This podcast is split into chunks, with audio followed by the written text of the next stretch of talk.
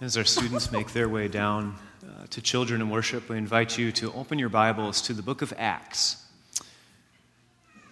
We'll be in two different places in the beginning of Acts, in Acts chapter two, verses forty-two through forty-seven.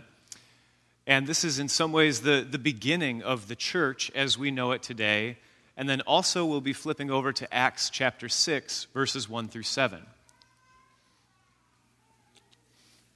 And as we read these two different passages in Acts at the very beginning of the church, as we think about our church, this congregation, North Holland Reformed Church, we ask some of the same questions that have been asked throughout the ages. Like, what is the church supposed to be?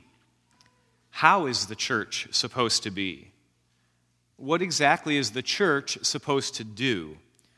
And how will the church know when it's doing the right project, whether that be a building project or a program that's being launched or, or personnel development? How do we know what it is that we're supposed to be and how, and what it is we're supposed to do? And quite simply, we always have to go back. We have to go back to Scripture and, and understand what it was in the days of the apostles, what it was that determined just what the church was supposed to be. To go back to understand the biblical principles that help us understand what is the right project for any church, and then to be specific about what's the right project for us here at North Holland as we consider a large project that was launched, well, a decade in the making or maybe more, uh, but two years ago. So as we um, as we hear those words, I also just want to give you a preview of what's coming up.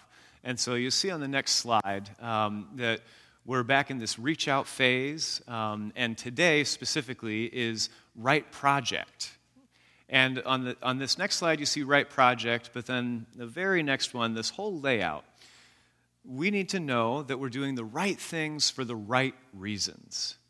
That's a good rule for life, isn't it? We want to do the right things for the right reasons. And so over the next five weeks, starting to, with today, today will be with Right Project, how it is from Scripture that we know what the right project is. And then next week to look into what are the right reasons to, to tackle a big project, to step out in faith. And how do we observe the right timing? And that any project needs to be fulfilled by the right commitments being made. And then on the on the second Sunday of February, we'll celebrate the right gifts from this place that will continue to sustain the ministry and vision that we have set before us, knowing that we are doing the right project for the right reasons, at the right time, with the right commitments. So that's a layout of where we'll go within the next five weeks. But today we start simply with looking back, not with all the specifics of where we're at right now in front of us, but back to the beginning of the church, to understanding from Scripture what a right project is for a congregation to endeavor upon. So as we go to God's Word in Acts two and Acts six, I invite you to pray with me for God's blessing upon the Word. Lord, may we indeed receive, believe, and respond to your Word. By the power of your Holy Spirit, open our hearts, open our minds, open our eyes and ears to what it is that you have to speak to us. Lord, help us to stay true in all of the right ways to what you have called us to, that we may be a church, that we do the right things for the right reasons. And Lord, that we do all of this knowing that it is for your glory, for your kingdom's purposes, and to reach the world that you so dearly love, and that we love because you first loved us. In the name of the Father, and the Son, and the Holy Spirit, amen. Acts chapter two, beginning at verse forty-two. They devoted themselves to the apostles' teaching, and to fellowship, to the breaking of bread, and to prayer. Everyone was filled with awe at the many wonders and signs performed by the apostles. And all the believers were together, and they had everything in common. They sold property and possessions to give to anyone who had need. Every day they continued to meet together in the temple courts. They broke bread in their homes and ate together with glad and sincere hearts, praising God and enjoying the favor of all the people. And the Lord added to their number daily those who were being saved. And now as we go to Acts six, the church has continued to grow. They've been sticking to their core principles, and, and God has blessed the church with its expansion. Persecution hasn't started yet, though it's about to, but the church has continued to grow, and they're about to encounter some growing pains. So as you hear this, and even as we think about today ordaining and installing elders and deacons here at North Holland, I invite you to pay attention to the growing pains that the Acts church experienced, and to also know and to hold before us that growing pains are always better than atrophy pains. Life and growth will cause some pain, and those are worth it, and pain worth celebrating. And so we seek the growth and not the atrophy. So beginning at verse one of Acts chapter six. In those days, when the number of disciples was increasing, the Hellenistic or, or Greek Jews among them complained against the Hebraic Jews because their widows were being overlooked in the daily distribution of food. So the twelve gathered all the disciples together and said, "It would not be right for us to neglect the ministry of the word in order to wait on tables. Brothers and sisters, choose seven men from among you who are known to be full of the Holy Spirit and wisdom. We will turn this responsibility over to them, and we'll give our attention to prayer and the ministry of the word." This proposal pleased the whole group. They chose Stephen, a man full of faith and of the Holy Spirit. Also Philip, Prochorus, Nicanor, Timon, Parmenas, and Nicholas from Antioch, a convert to Judaism. They presented these men to the apostles, who prayed and laid their hands on them. And so the word of God spread. The number of disciples in Jerusalem increased rapidly, and a large number of priests became obedient to the faith. This is the word of the Lord. Thanks be to God. What is it that makes a church a church? At different times throughout history, even with the emergent church movement in the last ten years or so, there's, there's always this call to come back to the core of what we are. And often this is done with just taking some fresh eyes, with, with looking at ourselves well. Sometimes when churches make a, a big push, it comes with a bit of hubris, an arrogant assumption that it's almost like we're the only ones who have got it right and everyone else is just floundering. That always rubs me the wrong way. In college, I had the opportunity to visit what was uh, one of a somewhat famous emergent church. And emergent church, this was the movement um, of, of trying to reclaim and, and go back to the Acts church. And there was some great things that came out of this that, that churches across the nation learned. We learned that some of our subculture wasn't always translating and communicating to the culture at large. We learned that our traditions really matter, but we need to understand what they're all about and what they're for. And we learned to just always pay attention to what is the core at stake for being a church that we're being called back to. So the emergent church movement had some great things to offer. And because I'm a little bit of an old soul, despite being a young person, um, it also comes maybe with me with a little bit of grief. Because sometimes that attitude of, we've got it right and everyone else is just floundering out in left field, it, it, it irks me. Because when we look at what the Acts Church is all about, we see that throughout congregations everywhere. And so it's a matter of going back and looking to what exactly was it that called the church the church in the early days of Acts. And to not be, not, not be drawn off in any direction, to learn from each other on how it is, how do we reconnect with people who have been burned by the church? How do we communicate with people who don't have a background in faith? What's the measure of responsibility that we're called to within our own communities and within the world? How do we do this all in faithfulness to Jesus? And if we pay attention to that, then no matter what denomination we are, no matter what congregation we are, no matter what projects we endeavor, if we do this well, we find faithfulness to God, and where faithfulness to God is found, there is joy, and there is also a certain type of success given as we step out in faith. Looking back at the church in Acts, you see on the next slide the, the core four things that are right before you in your Bibles. What the church dedicated itself to was the apostles' teaching, fellowship, the breaking of bread, and of prayer. They were dedicated to the apostles' teaching, to paying attention to what it was that the twelve who had spent time with Jesus were paying attention to the way that Jesus taught, the way that Jesus taught us how to read the Old Testament, how to read Scripture, the way that Jesus taught us to live, to understand that Jesus is the way, the truth, and the life, therefore following Jesus' way by understanding the apostles' teaching, by gathering together, by finding those who have gifts of teaching, to understand well who it is that we are and what we're called to be. A church needs to be dedicated to the apostles' teaching. A church is dedicated to fellowship, that we, we can't learn all by ourselves, we can't live this life by ourselves, but that we need vibrant fellowship. We need relationships. We need people to lean on and connect to and to learn from and invest in. Both older generations investing in those who are growing up. And this is always a two-way street of learning. But it doesn't happen without fellowship. And the early church understood that well. Even in persecution, they pursued fellowship. Apostles' teaching, fellowship, the breaking of bread.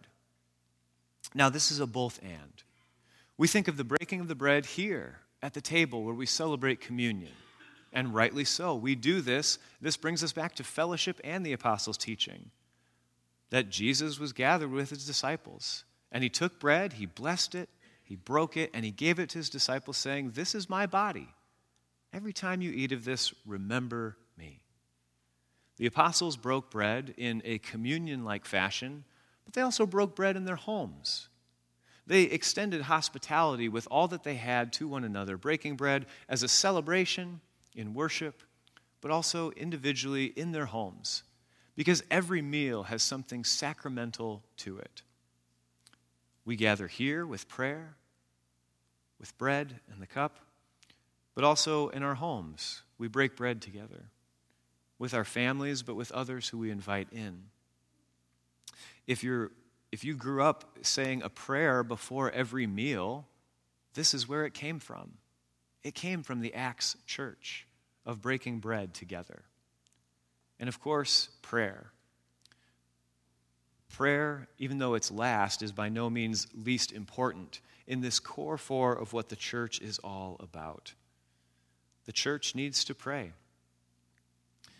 We seek to do all of those things here. Even a church that's one hundred sixty-seven years old, we're still living into what's two, two millennia old of these core four pieces: the apostles' teaching, fellowship, the breaking of bread, and the prayers. That we do these things well, that we do them together. Do you see them here? Do you see them in, in what we've done over the last two years? Or if you're if you're newer here, maybe it's it's helpful to even hear like the announcement from Vicky to know some of some of what's even happening behind the scenes of making sure that there's breaking of bread that's happening. With the building project, one of the things that a church needs to always be careful of is that we stay who we are, but that we're growing into who God has already called us to be. So I think of the apostles' teaching. Think of the fact that our it's not just what's new, but it's also what's continued. That our Sunday and Wednesday night rhythms of, of teaching, of studying the Bible together, of gathering for word, for prayer, for sharing together. That even as we finished the building project, it gave way to what I would call the Rubik's Cube of rearrangement. that now that we had a fellowship hall, the old fellowship hall could become the youth room to give privilege to our youth. That also meant, though, that the kitchen, since we had a new kitchen, could become a craft room, because the boiler room was where we did have a workshop. That was not safe, and it was way too hot. And so then the boiler room moves into the old craft room.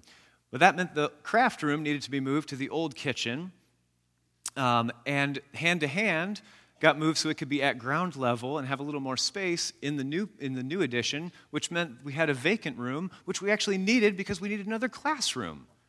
Why? Because in those classrooms, we dedicate ourselves to the apostles' teaching, to reading Scripture, to understanding Jesus' way. And I'm really happy because the new classroom, the newly renovated one, I think my Wednesday night class gets to use, which is just great for me. And I didn't arrange that. That was told to me. I didn't ask for it. So, and if I'm wrong, that's okay too. But new places are fun. But we do this as we gather on Wednesdays, on Sundays, as life groups meet, and life groups truly meet for studying together of the apostles' teaching. This is Scripture. For more, more intimate, dedicated fellowship with a small group, sharing meals together and praying for each other. Sometimes we do fellowship really well, but we neglect to be as intentional in prayer. This is something for us to pay attention to in the Reach Out Center, in, in that center space where, you, where we gather in and where we have coffee. Not the old coffee area where Casas will meet, but the, but the new space down the stairs. When we gather there, we gather for fellowship. But do we also just take a moment to ask, how can I pray for you today? Or to even pray together. Sometimes we don't want to pray when we're in the middle of everyone. Sometimes that might feel awkward, to which I would simply ask, without any pressure, but I would just ask, why is that? And are we intentional when we when we gather? Sometimes we're just waiting for our children to get done with their classes. But do we also pray for each other? Because if it's the right project, it leads us to do all of these things, to be dedicated to the apostles' teaching, to gather in fellowship that also includes prayer, to celebrate things like the harvest feast, which are both fellowship and the breaking of bread type of events. And certainly now, even with Wednesday night meals, we gather together at tables to share a meal together. It's a huge relief for young families that are always a little bit of a scramble on Wednesday, especially this week as uh, Nathan Longfield and my wife Caitlin are on their seminary trip. So Caitlin's in Mexico for the week, and yep, one meal's taken care of. And my and my mom is here, so thanks be to God for, for Grandma coming in basically to save the day. We do these things to know that it's the right project, that it's not for ourselves, but that it enhances the ministry that we have. This is the Acts Church, and, and the Acts Church was just dedicated to sharing the good news. Doesn't sound like from Acts that they had a particular strategic plan in mind, but that they were going to dedicate themselves to these core four things. And the, and the Lord added daily to their number those who were being saved. Certainly the first and foremost of this is saved by hearing the good news of the gospel of Jesus Christ, the forgiveness of sins, the resurrection of the body, and the promise of everlasting life. But also, as we think about our world today, which is lonely, more isolated than ever before, um, heart disease is a concern, but actually loneliness now is marked as just as much of a pandemic, as epidemic for us in our society, that we're gathering together. So something else that we save ourselves from is from loneliness and isolation. That we gather together, and this doesn't happen without fellowship. And that fellowship itself takes intentionality. Part of the growing pains of the church was that it did get a little cliquey, even in the book of Acts, where there was the Hellenistic or the Greek Jews and the Hebraic Jews, and a little bit of a first-class and second-class citizenship emerged. This was a problem. And as the church got bigger, as there was growth, there were growing pains. Probably a little bit of what we can see in human nature even today was developing, where you would get in the daily distribution of food if you knew the right people. But if you didn't know the right people, you were kind of out of luck, kind of neglected. which probably was a note for the apostles to be aware that the fellowship and the breaking of the bread weren't happening as they should. This calls for growing pains to be addressed. Friends, we have some growing pains. Certainly, as, as any kind of expansion happens, there's little mechanical things, there's programmatic things, there's a constant joy of learning. But as we had the after-school program here this past Wednesday for the first time, it's refreshing to know when the right project is before us, the growing pains are worth it. And to know that, that new projects and, and new buildings are exciting, but that old projects still happening were the right projects too. To think of how long ago it was that we started Children in Worship. Still going today, the right project, dedicating us to the right things. To think about Hand to Hand and Kids Hope. Kids Hope being decades old. Hand to Hand being not quite a decade old. To think about kids, kids Connection on Wednesday night and youth group. To think about life groups and other small groups that have gone before. Ways in which we endure the growing pains when it's worth it. That the right project for us should manifest gospel service to the community. That the right project should respond to the needs of the time with the expressions of timeless truth.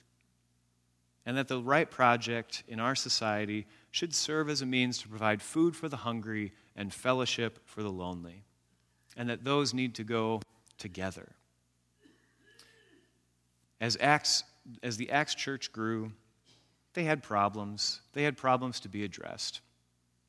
But you know, one thing they didn't do, since I have this banner here, I can't resist, but they didn't just go hide their heads in the sand or go into the basement.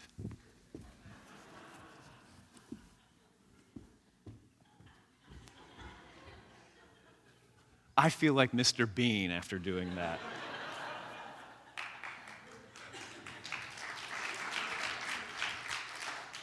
Full disclosure, Pastor Audrey recorded that yesterday just so I could practice it to know that it would look okay.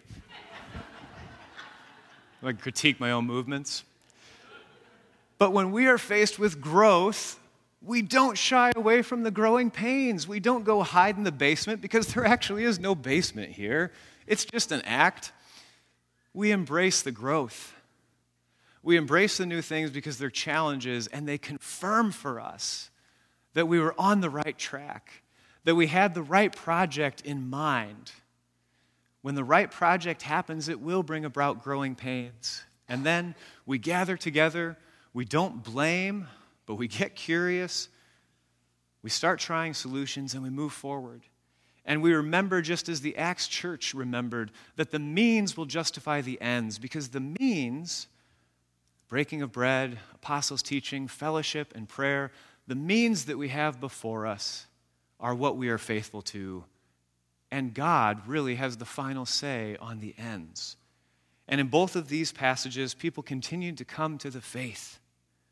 Continued to come to the faith because the means were justifying the ends.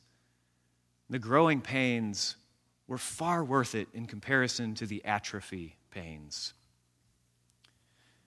And when the Acts church had to select deacons, there's something, just maybe a little exegetical note here, that's interesting. The original complaint in Acts six was that the in-group was really the, the Jewish Jews, and the Greek Jews were kind of the second-rate citizens.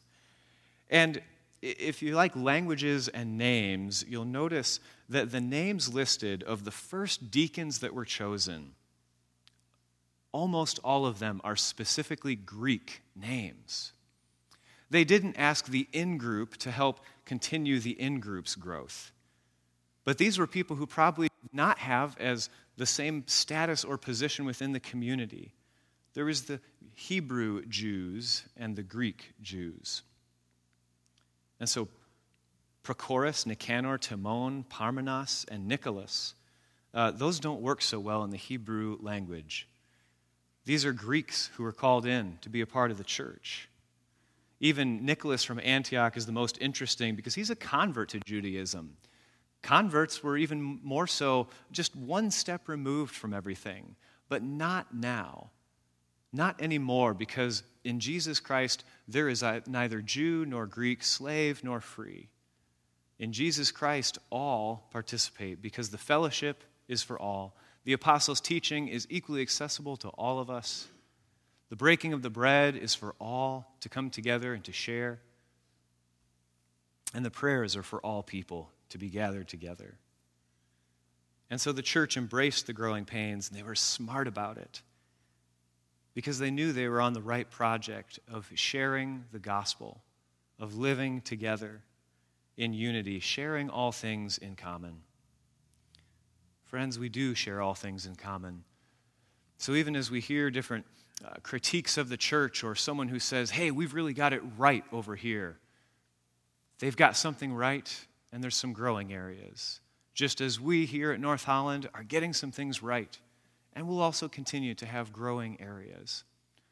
But we do so faithfully if we're attentive to those core four things.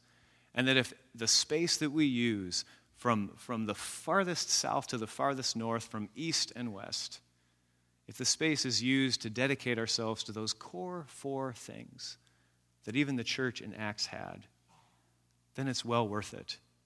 That we do so together in, in, in Acts, the church was unified. Even as it continued to grow, they maintained unity. This banner on Groundbreaking Day, we signed the back of. And as Pastor Roger and I got the banner out yesterday, we took a little look at some of the names. It gives you joy. And also, if, if you're just a little bit emotional, it'll also bring a tear to your eye as you see some of the saints who signed their names on this banner who are no longer with us. They've been called home to glory. And yet on that day, at that point in history, they were here with us, dedicating themselves to the apostles' teaching, to the breaking of bread, to fellowship, and to prayer. And now, today, we look around. There's names and faces that are new, that weren't here when we signed the banner, but are here now. We give thanks to God because God's faithfulness is at one fixed point in time to be celebrated. But as Acts, as the church in Acts and as the church today continues forward, we see the Lord adding daily to their number. Even the priests who became obedient to the faith were those who thought they knew the truth, but then in Jesus Christ found the fulfillment of truth. And so the church continued steady on, dedicating themselves to the same things, finding new ways. And new projects come along, and if they're the right projects, they're pursued wholeheartedly. And if they're not the right projects, then the body will discern and hear from God to not pers- not, not proceed. And I must say, just as we close today, that to confess before you, I am not a visionary. I am not a risk taker. I may drive some fast. I drive fast sometimes, but that's about it. Um, the fact that my mother's here, you know, some of you know, I took her Mustang to New York this past summer for the mission trip. Um, a few of you rode with me. I drive fast, but other than that, I'm not really a risk taker. And she already knows how fast I went. I'm pretty honest. Um, But I'm not a visionary. I'm cautious. Uh, you might think, well, you have a black belt in Taekwondo. That takes something. Well, actually, no. It's because I'm so cautious, I had to learn how to fight really well so that I wouldn't have to be cautious about it anymore.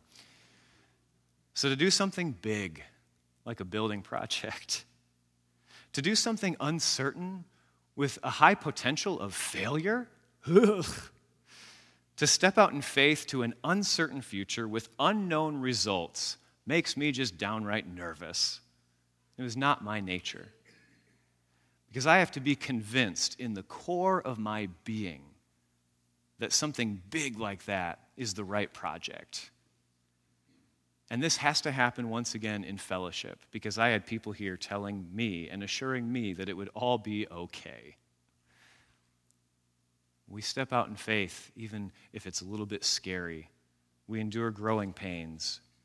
But through it all, we continue to stay to these core four things. the apostles' teaching, the fellowship, the breaking of bread, and prayer. North Holland, let's continue to do those things well, to make food for the hungry, fellowship for the lonely, and opportunities to share the apostles' teaching, to pray for one another, and to teach others to pray. And to do this all well for something more significant than a certificate of occupancy, though we have it, thanks be to God. But a certificate of occupancy to be the church, to be the fullest measure of the church that we can be, to be guided by the Holy Spirit, and to live into the future that is emerging before us as God continues to be faithful to us. Because God was faithful yesterday, today, tomorrow, and forever. And so may it be a sign of faithfulness here at North Holland, to do the right project for the right reasons, at the right time, with the right commitment and the right gifts. Amen. Let's pray.